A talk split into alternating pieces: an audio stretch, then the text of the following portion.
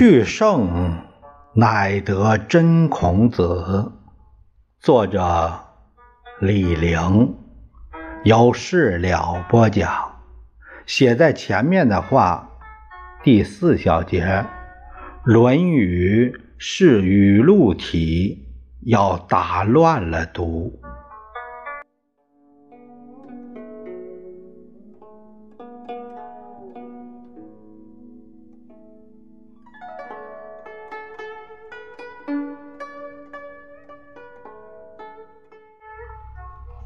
我们记录思想有两个办法，古今中外差不多。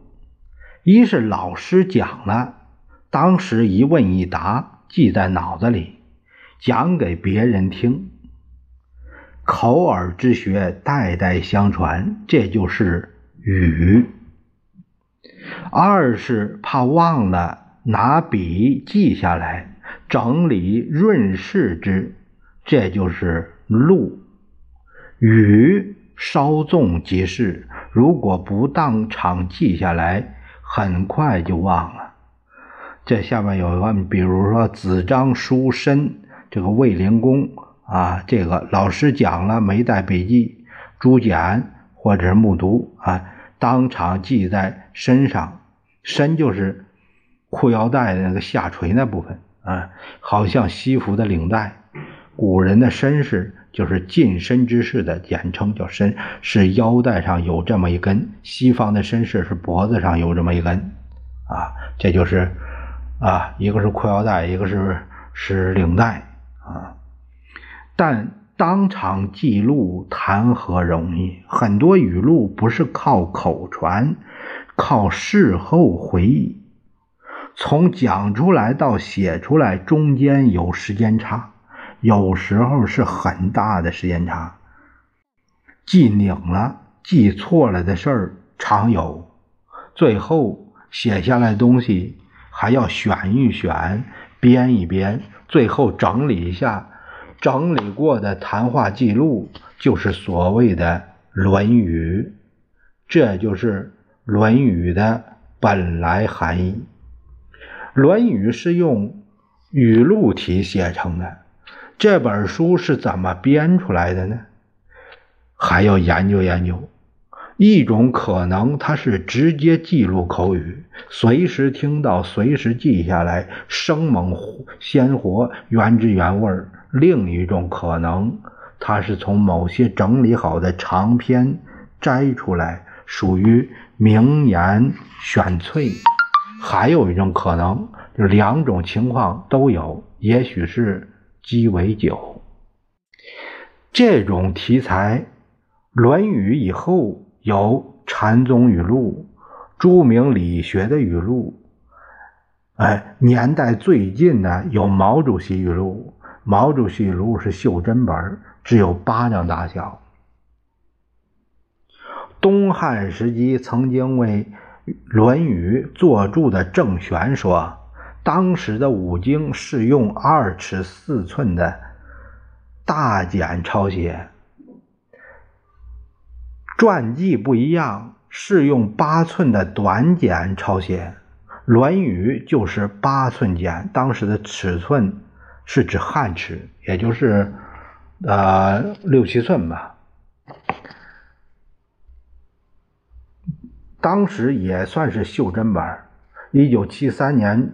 出土的八角廊汉简，其中有《论语》，是汉宣帝时期的古本，比郑玄的早，尺寸更短，只有七寸。这里的尺寸是汉尺，汉尺一尺也就是六七寸啊，六七寸。那它这个是七寸，七七是四寸五啊，七七四十四寸九，五寸嘛，五寸呢？呃，大概我们这十五厘米，这小啊，十五厘米这样。古本《论语》也是袖珍本啊。研究《论语》的编辑方式，一九九三年出土的郭店楚简，对我们很有启发。这批竹简里面有四种小书，都是用六寸半到七寸半的短简抄写，和八角狼本的《论语》大小很接近。整理者把它们称为语从，其中《语从一》《语从二》《语从三》都是从短章杂凑，一章一章分开抄，每章也就两三根简。和《论语》很像，不单形式像，内容也像，有些就连字句都像。它说明《论语》就像抄卡片儿也是这么凑起来的。呃，过去有人说《论语》应该拆开来读，这是对的。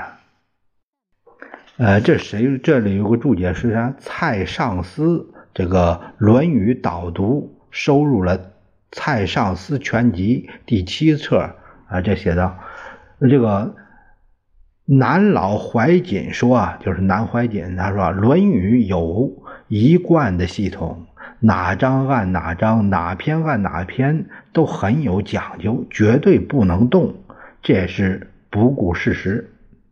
嗯，读《论语》，我有个建议。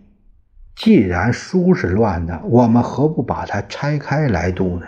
庖丁解牛，大卸八块，通过对比，通过分析，看这本书到底都讲了些什么。不一定按原书的顺序读，或即使按原书的顺序，也要一边读一边看，看前后左右是什么关系。不然看到后边，前面就忘了，剩下一锅粥。就是全背下来也是一锅粥。我读《论语》有两种读法，一个是纵读法，一个是横读法。